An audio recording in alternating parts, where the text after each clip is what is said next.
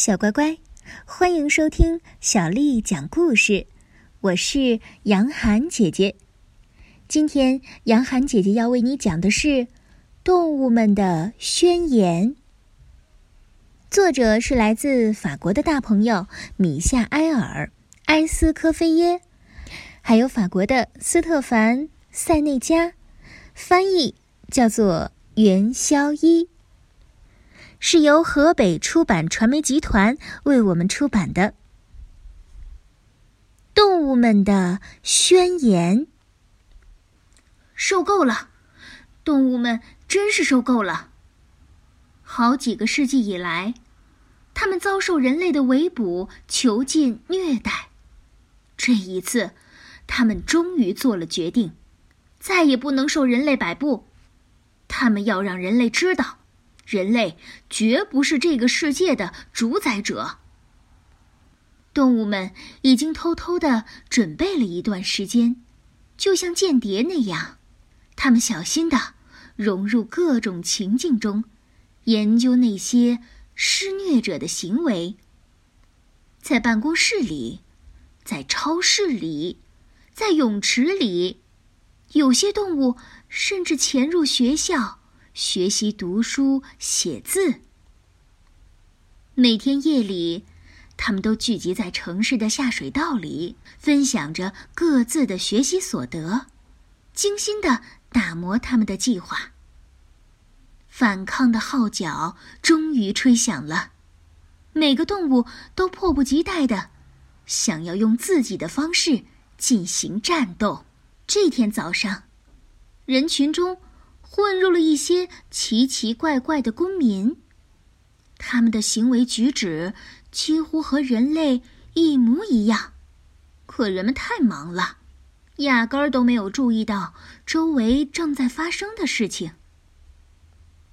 动物们利用这个机会去找工作，最机灵的动物甚至受聘于重要的岗位，可是仍然没有人。对此感到吃惊。另一些动物找到了有用的东西。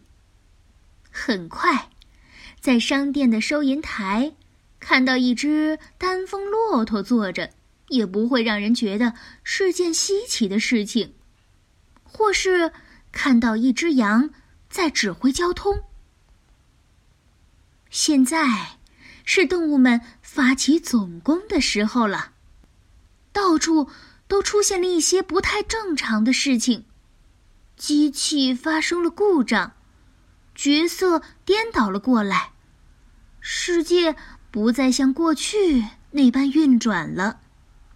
比如说，在水族馆里，动物们嬉笑着看着鱼缸里的人类游泳表演。人类这时候才知道自己身处险境。除了坐下来和动物们谈判，没有其他的办法。于是，大家共同起草了《动物权利全球宣言》。从此以后，人类不得囚禁动物，或者将它们当成物品。动物们很满意，他们终于可以回到大自然，安宁的生活了。好了，孩子们。这个故事告诉了我们什么呢？所有的生命都有自由行动的权利。很好，那么在睡觉前，你们不应该忘记什么呢？我们得去把今天抓来的人放了。是的，我的宝贝，快去把笼子打开，让他们走吧。我们可不是野蛮的动物。小朋友们，现在你知道这个故事。是我大熊妈妈讲给小熊宝宝听的了吧？当然，我们真心的希望，人类在未来的日子里可以对我们，也就是对动物们好一点儿，不然我们可要真的生气喽。小乖乖，今天的故事就讲到这儿了。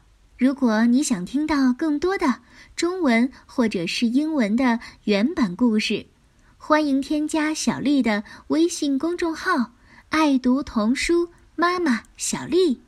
接下来的时间呢，我要为你读的是唐朝诗人李商隐写的《乐游原》。《乐游原》，唐·李商隐。向晚意不适，驱车登古原。夕阳无限好，只是近黄昏。《乐游原》，唐·李商隐。向晚意不适，驱车登古原。夕阳无限好，只是近黄昏。《乐游原》，唐·李商隐。向晚意不适，驱车登古原。夕阳无限好。只是近黄昏。小乖乖，晚安。